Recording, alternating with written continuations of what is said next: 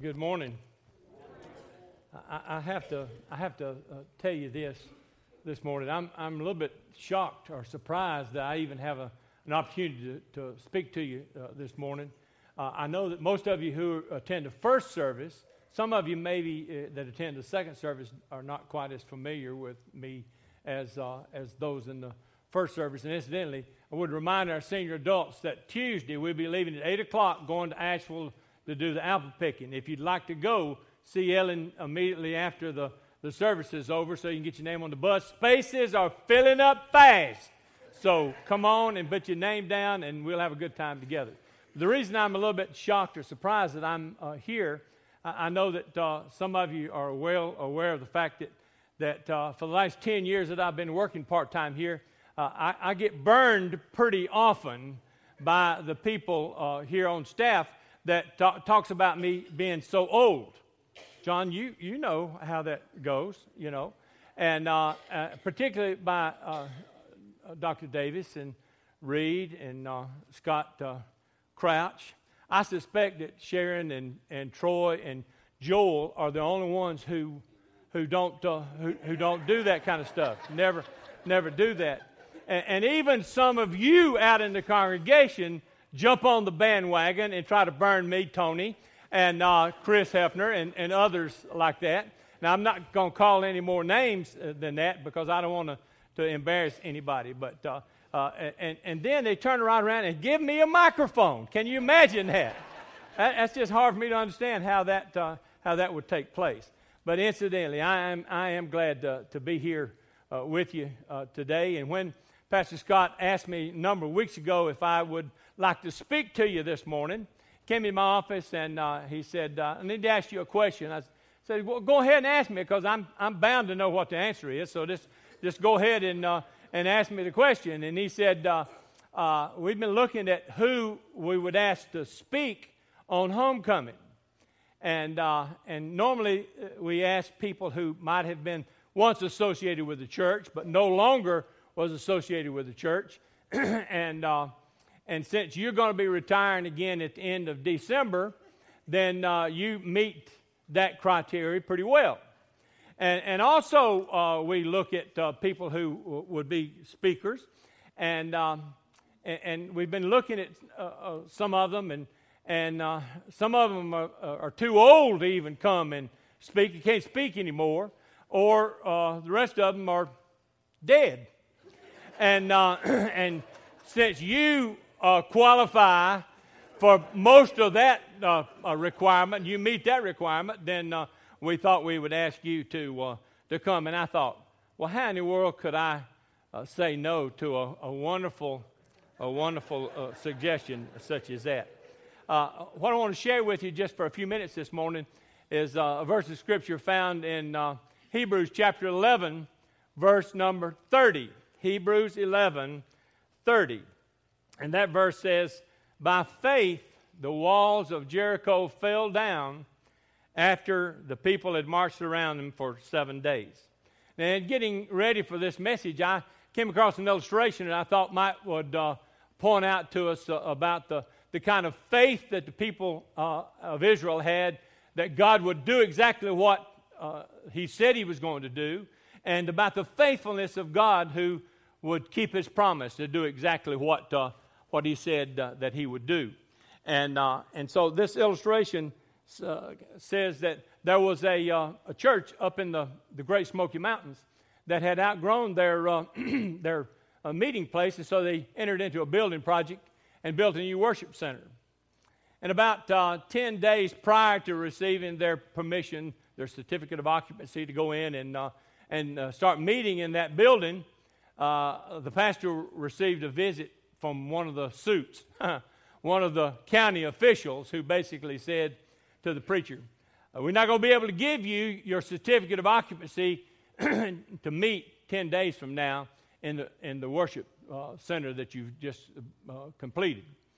The reason being, you don't have enough parking spaces to accommodate the people who might possibly be able to come and, and be a part of that, uh, that facility.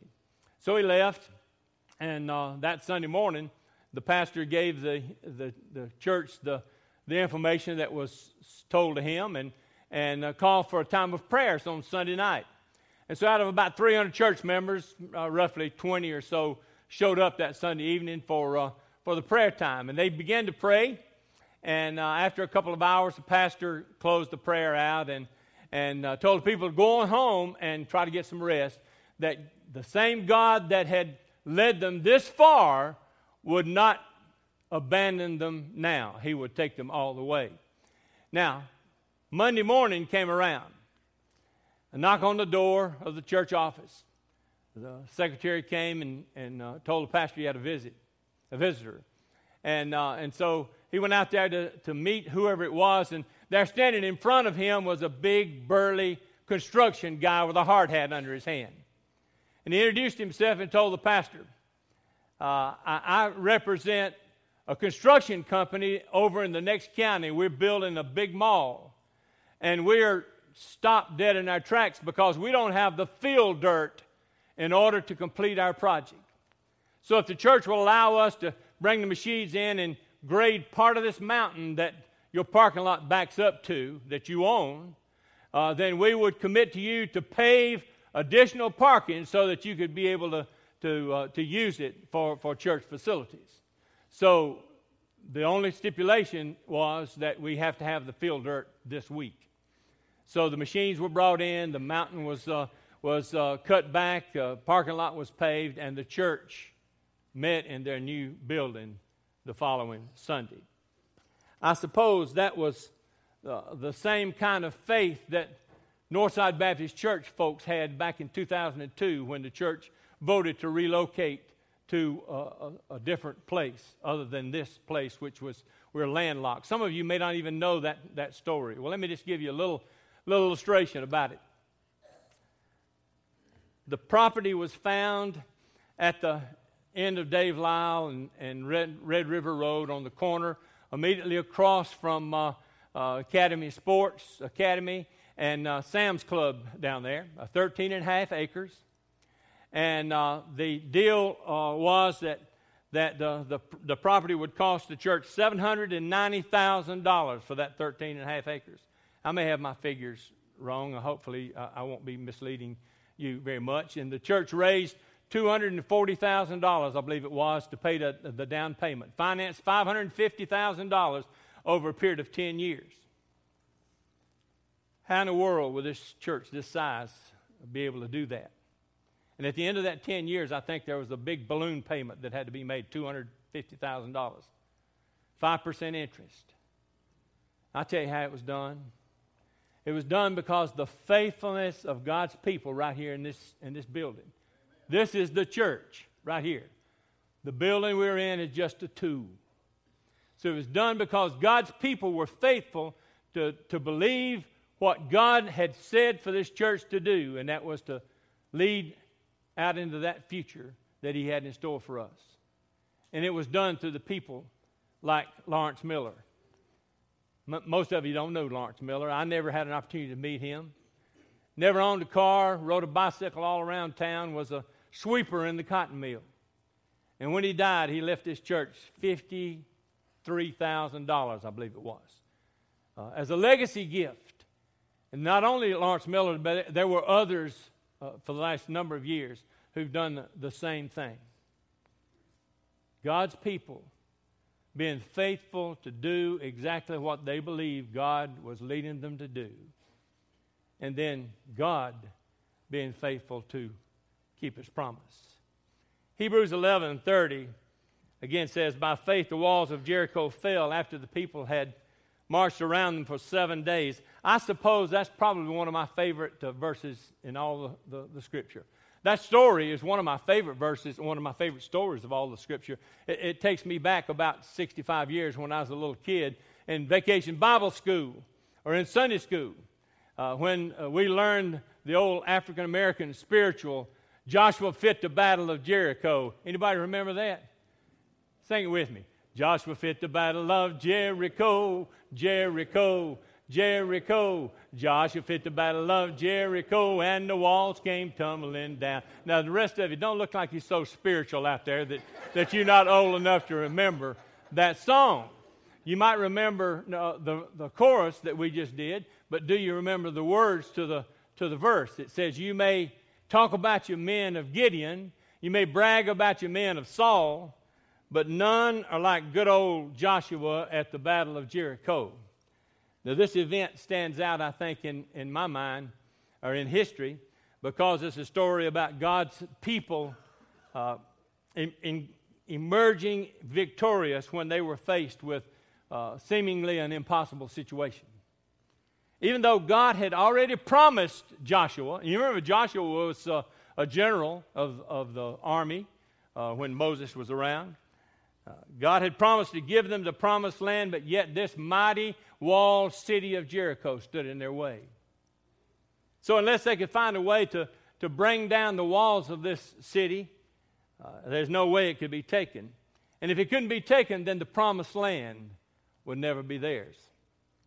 Now, we only need, I think, to know one important fact here, and that was that it's totally impossible from a human standpoint to bring down the walls of Jericho. Totally, completely, utterly impossible for the children of Israel to bring down those walls.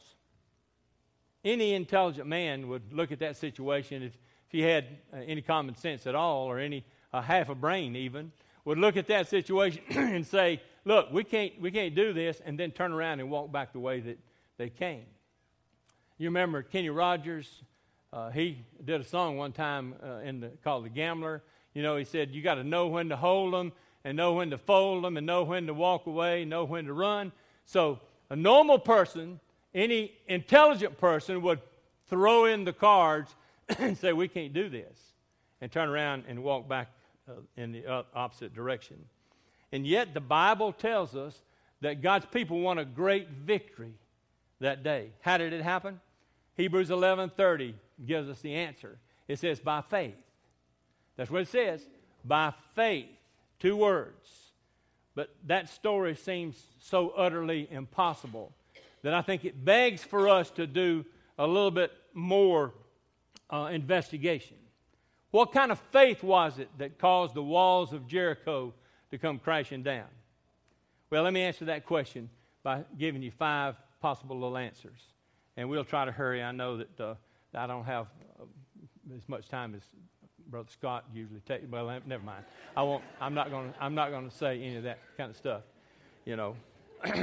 I think uh, in the first place, the walls came down because of faith, faith in God in spite of long odds. Faith in spite of long odds. If you've ever had an opportunity to visit the Holy Lands, or hopefully you would have an opportunity to visit the Holy Lands, you get there by going down through the mountains uh, from Jerusalem or coming uh, out of the Sea of Galilee, uh, following the, the road south uh, down uh, that parallels the the Jordan River. And, and that's the city of Jericho was located not far from the Jordan River. And I think that's an important fact for us to, to remember here in this story about Joshua's amazing conquest. You see, the Canaanites had built Jericho as a kind of gateway fortress to their land. Any invading army would have to deal with this, this great walled city of Jericho. You just couldn't simply bypass it, you couldn't ignore it. Uh, Jericho was too large and too strong and too powerful. So, what was Jericho to the children of Israel? It was a city of pagan unbelief. It was a city of strategic importance. And it was a city of human impossibility. You see, all three of these things are are crucial as we think about what took place with Joshua. See, this corrupt Canaanite religion, uh, with its emphasis upon uh, idolatry and immorality, it had to be confronted. It had to be confronted head on. But you see, that, that kind of religion could never coexist with the one true living God. See, it had to be confronted, it had to be defeated. So the, the city had a, excuse me, a spiritual as well as a military uh, uh, importance. And because the wall was so high, they seemed to reach the sky. If you go back and look at Deuteronomy chapter uh, 9, I think, verse 1, uh, when they first was at the Jordan River and refused to cross over, it said you can cross and enter into the promised land, but you'll be confronted with cities that have walls that almost seem to reach the sky. Well, in the last 140 years, archaeologists have done a, a great deal of work digging and exploring around the ruins of ancient Jericho. So we now know that the city of Jericho actually had two walls an outer wall and an inner wall. Both of them were built on a slope, which made it virtually impossible for any invading uh, army to be able to penetrate those, uh, those walls. And because Jericho is one of the oldest cities in the world, and it is, uh, it was built and destroyed and rebuilt many times over the centuries. And once the city was destroyed, those who were left behind simply uh, took the ruins of the foundations that were left and then rebuilt on, on top of that. So it was kind of a, a, a constant construction and destruction and reconstruction that created a kind of hill of ruins in archaeological terms called a tell, quote unquote. As researchers dug through the, the various layers, they discovered that Jericho had, had indeed been uh, uh, destroyed uh, and heavily fortified, but yet destroyed around 1400 BC and had been destroyed by fire. Archaeologist Bryant Woods uh, describes this famous walled city of Jericho. Listen what he says. The mound or tell of Jericho was surrounded by a great earthen embankment with a stone retaining wall at its base. The retaining wall was some 12 to 15 feet high.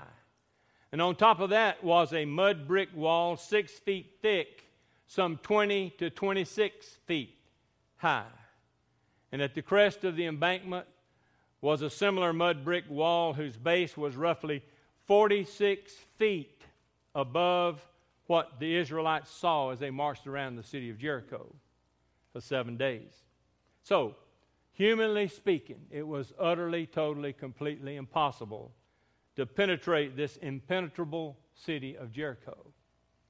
Bryant Wood goes on to mention that there were probably several thousand people locked up inside the city when uh, the Joshua uh, arrived on the scene. He also notes that the city was well prepared for a siege. It had a spring inside the city of Jericho that supplied all the necessary water. And since harvest had just been completed, and food taken into the city before the gates were shut uh, up, uh, Jericho would have been able to withstand any kind of a siege for months and months and months. So, what in the world were the Jewish people to do? What were they going to do in the face of this seeming impossibility? If went straight at the city, wouldn't be successful. They had no way to tear down the walls and enter. And if they could not skip Jericho, and if they couldn't breach the walls themselves, then what in the world were they going to do? Well, that brings me to my second point, and that is the walls fell because of a faith that followed a very strange plan. If you look over in Joshua chapter 6, flip over in, in the, the Old Testament to Joshua chapter 6. Uh, God instructed the, the Jews to do a number of really strange things, none of which had any kind of military uh, importance whatsoever. He said in verse 3 march around the town once a day for six days. And then march, uh, verse 4, march with the Ark of the Covenant. Put seven priests in front of the ark. And on the seventh day, march around Jericho seven times. And then have the priests blow the ram's horn as they march. And when the people shouted to the top of their lungs, the walls would come down. And he says, Joshua, when the walls fall, then you go inside the city and conquer it. Well, Joshua added a few little uh, remaining details to, uh, to this plan. He told the people to be silent as they marched around the city. Now, picture that in your mind's eye. Thousands of Jewish people lining up, marching around the city of Jericho, not saying a word. He put soldiers in front of the priest and behind the ark. And he had the priest blow the ram's horn, the shofars, on a continual basis. So for six days, they marched around the city once, would go back to their camp, do the same thing the next day.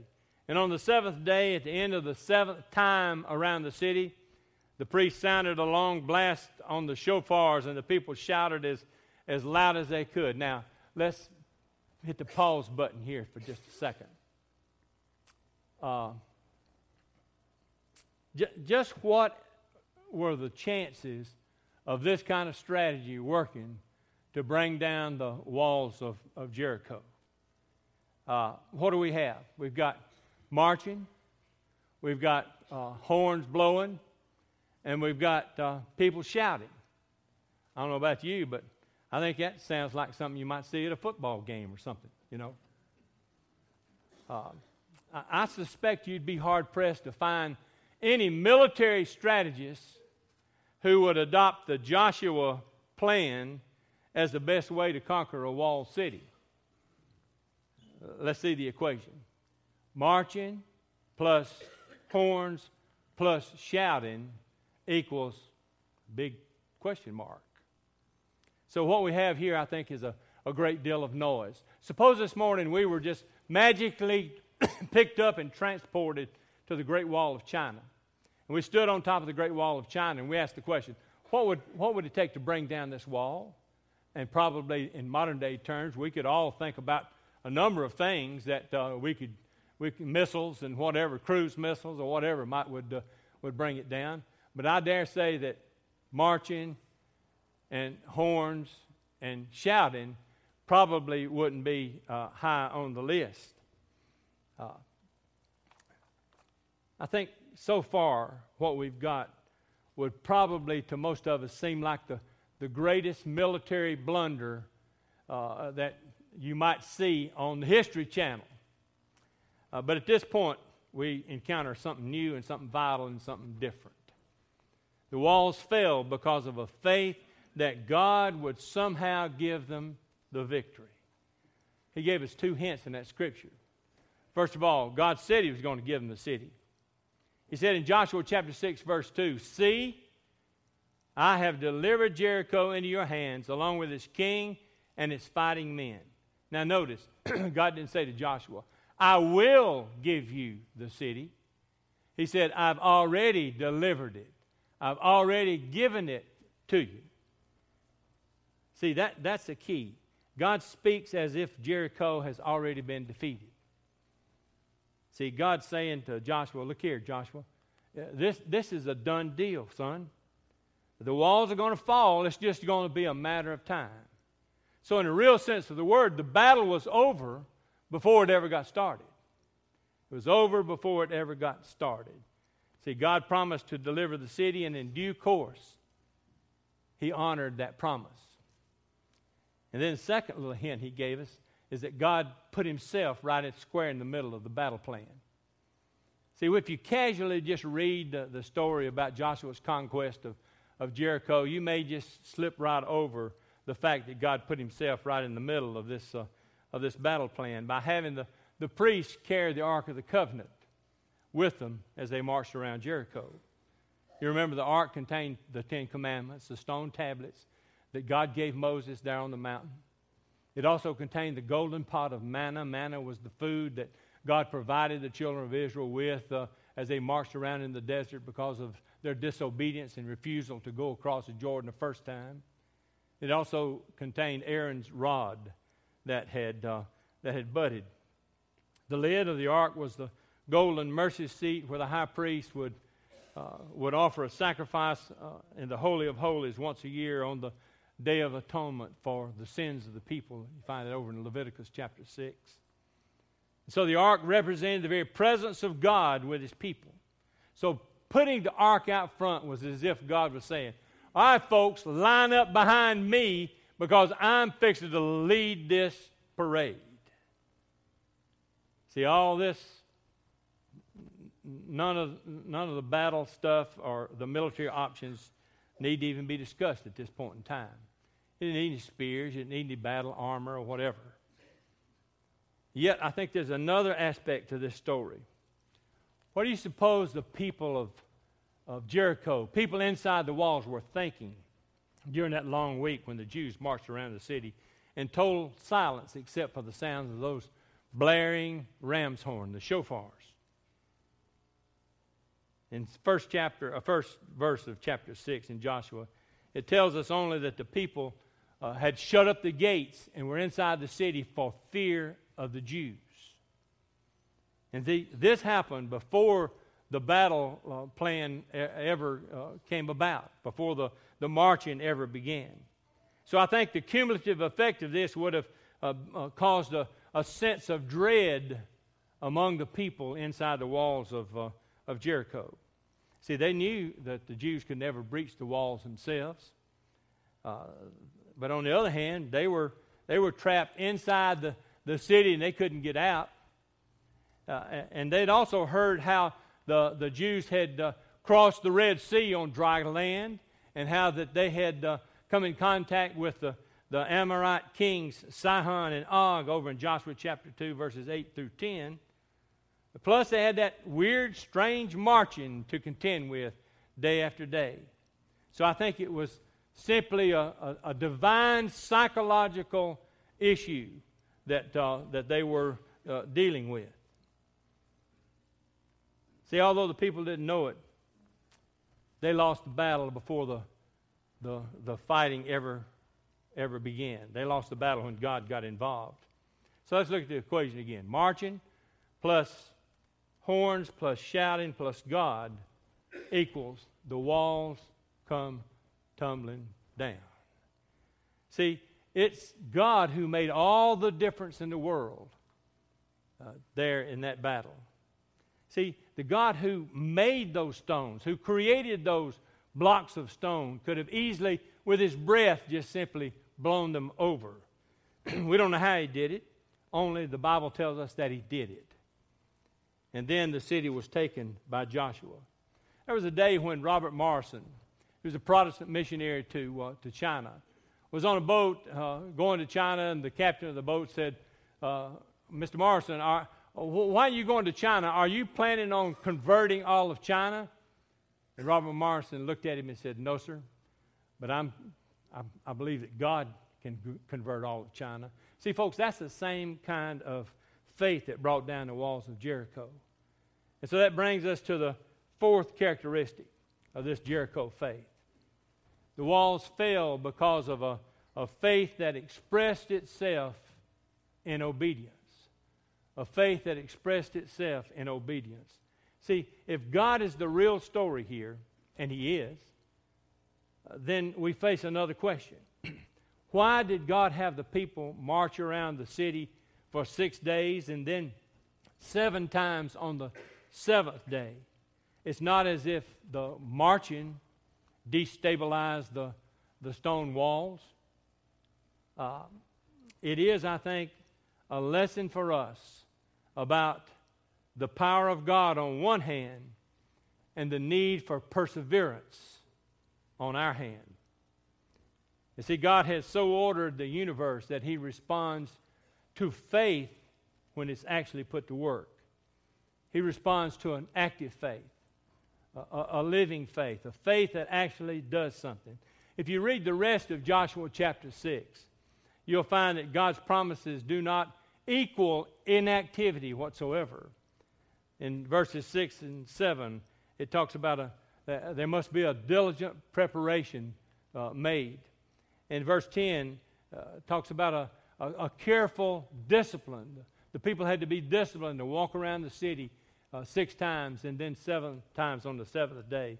It talks about a, a, a patient repetition. It talks about a, a tremendous happiness, a tremendous, tremendous exultation on the part of the people. He told them to, to, to jump and shout for joy, and the walls would come down. In verse 21, he talks about it had to be complete obedience. And the rest of that passage talks about a careful compassion. You remember when the walls fell and, Jer- and Jericho was defeated, all except Rahab and her household? Remember, Rahab was the prostitute that, uh, uh, that hid the spies the first time when the, the children of Israel refused to cross over the city, uh, the river Jordan to, to go in and, and claim the promised land. And because she did that, uh, they told her that God would honor her and her family and, uh, and keep her safe. So, don't you think that God could have said to Joshua, Sit tight, Joshua. I got this. I got this. I'll knock over the walls and destroy the city myself. Would there be any problem with that? No, absolutely not. You see, God's fully able to work with our with with uh, or without our human uh, hands. But I think His normal plan is to use you and me, use people to accomplish His purposes. So even though God caused the walls to fall down, the people still had to march, they still had to shout, and when the walls fell down, they still had to go into the city and fight door to door. See, I think that's in, uh, exactly the point the writer of Hebrews is, wants us to understand today. By faith, the walls fell down. How do we know it was by faith? Well, because the people of God put their faith into practice by marching around the city day after day after day. So I think we can sum up the lessons of this story in one final statement. The walls fell because of a faith that acted in spite of doubts. Here's a good definition I ran across of faith. It says, faith is belief plus unbelief, and then action on the belief part. You see, I think we all really realize that belief is in, involved in faith. You, you have to, to believe in something before you can have faith. If you go to the doctor, you, you got to believe that the doctor is going to do something to help you, or else you, you probably won't go to begin with. So, belief is always the first part of faith. But unfortunately, I think that some people uh, stop their definition of faith right there. They think faith is belief plus nothing else. So, people who truly believe that faith means 100% certainty, they sometimes are paralyzed. They're waiting for something that might not ever happen. In truth, that there's always unbelief mixed in with our belief. Uh, you didn't think it took faith to march around Jericho for six days and then seven times on the seventh day. And God told them that the walls would come falling down, but they still had to do the marching. See, that's acting on the belief part. Living by faith means acting on the belief part. It means taking a step of faith, however small, however halting, however unsure of yourself that you might be. And so, in that light, we can understand the story even more clearly. The Hebrews marched around the walls once a day for seven days. Can you just imagine the scene? Thousands of, of uh, Israelites lined up. In front were the priests with the Ark of the Covenant, marching around, blowing their ram's horn. Inside, the pagans are scared to death. Nothing happens. The next day, the Jews march around again, nothing happens. The third day, they march around again and nothing happens. Only this time, I can picture the people inside the, the city beginning to relax a little bit. They're probably saying things like, What's going on here? Is this some kind of crazy joke? Are those Jews, are they nuts? And uh, outside, probably some of the Israelites were saying things like, Hey, Joshua, man, let's, let's get on with the program. Uh, what, what are you doing, doing this day after day after day? This is a waste of time. Let's attack this city and get it over with. So on the fourth day, they march around. Nothing happens. Fifth day, nothing happens. Only this time, I can probably imagine some garbage flying over the walls inside the city and hitting the, the, the Israelites as they marched around the city. People standing on the walls inside the city, taunting or or uh, yelling insults at the, the children of Israel. On the fifth day, same thing. Sixth day, same thing. And on the seventh day, on the seventh trip, the horns would blow and the people let out that shout, and at that miraculous moment, the walls came tumbling down. See, that's it, folks. That's how faith works. Don't you think there were some doubters? Absolutely.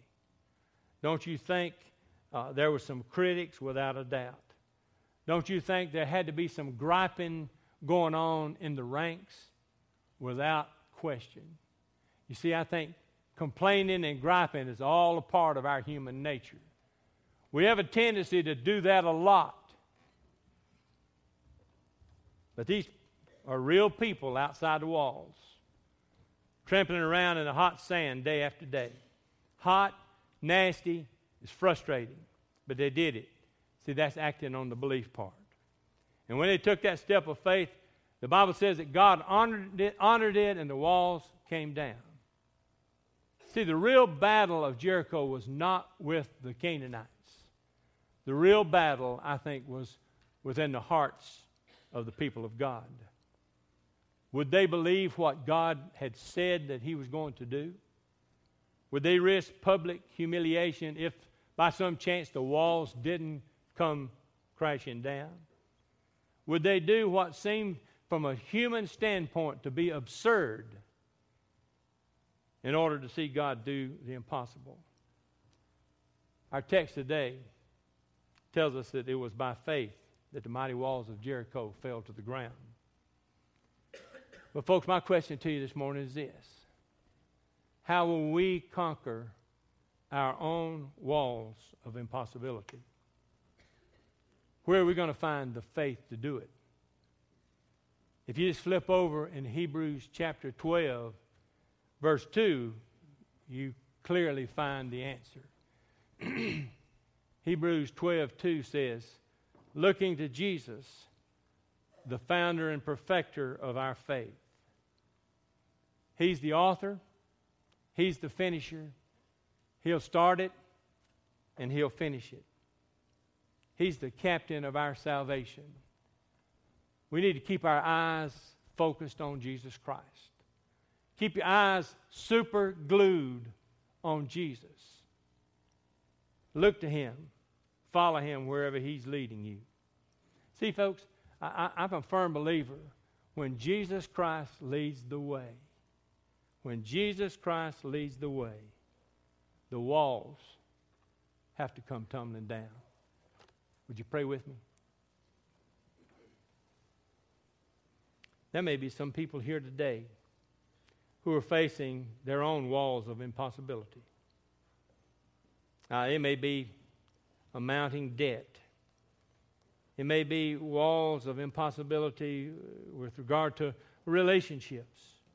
Maybe it's relationships between a husband and wife. Maybe it's family relationships. Maybe it's relationships with friends. There may be people here today who's facing walls of impossibility that Satan has put up in front of you, saying you don't need to, to be a part of this church family. You don't need to, to step out and come down and take the preacher by the hand and, and tell him what you'd like to do. You may be uh, facing those walls.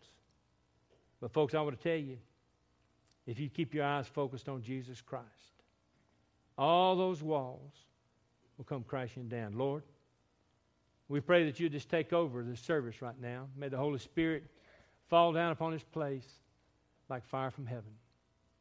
And God, may you touch the hearts and minds and lives of these, your people. And may they respond how you would have them to respond today, is my prayer.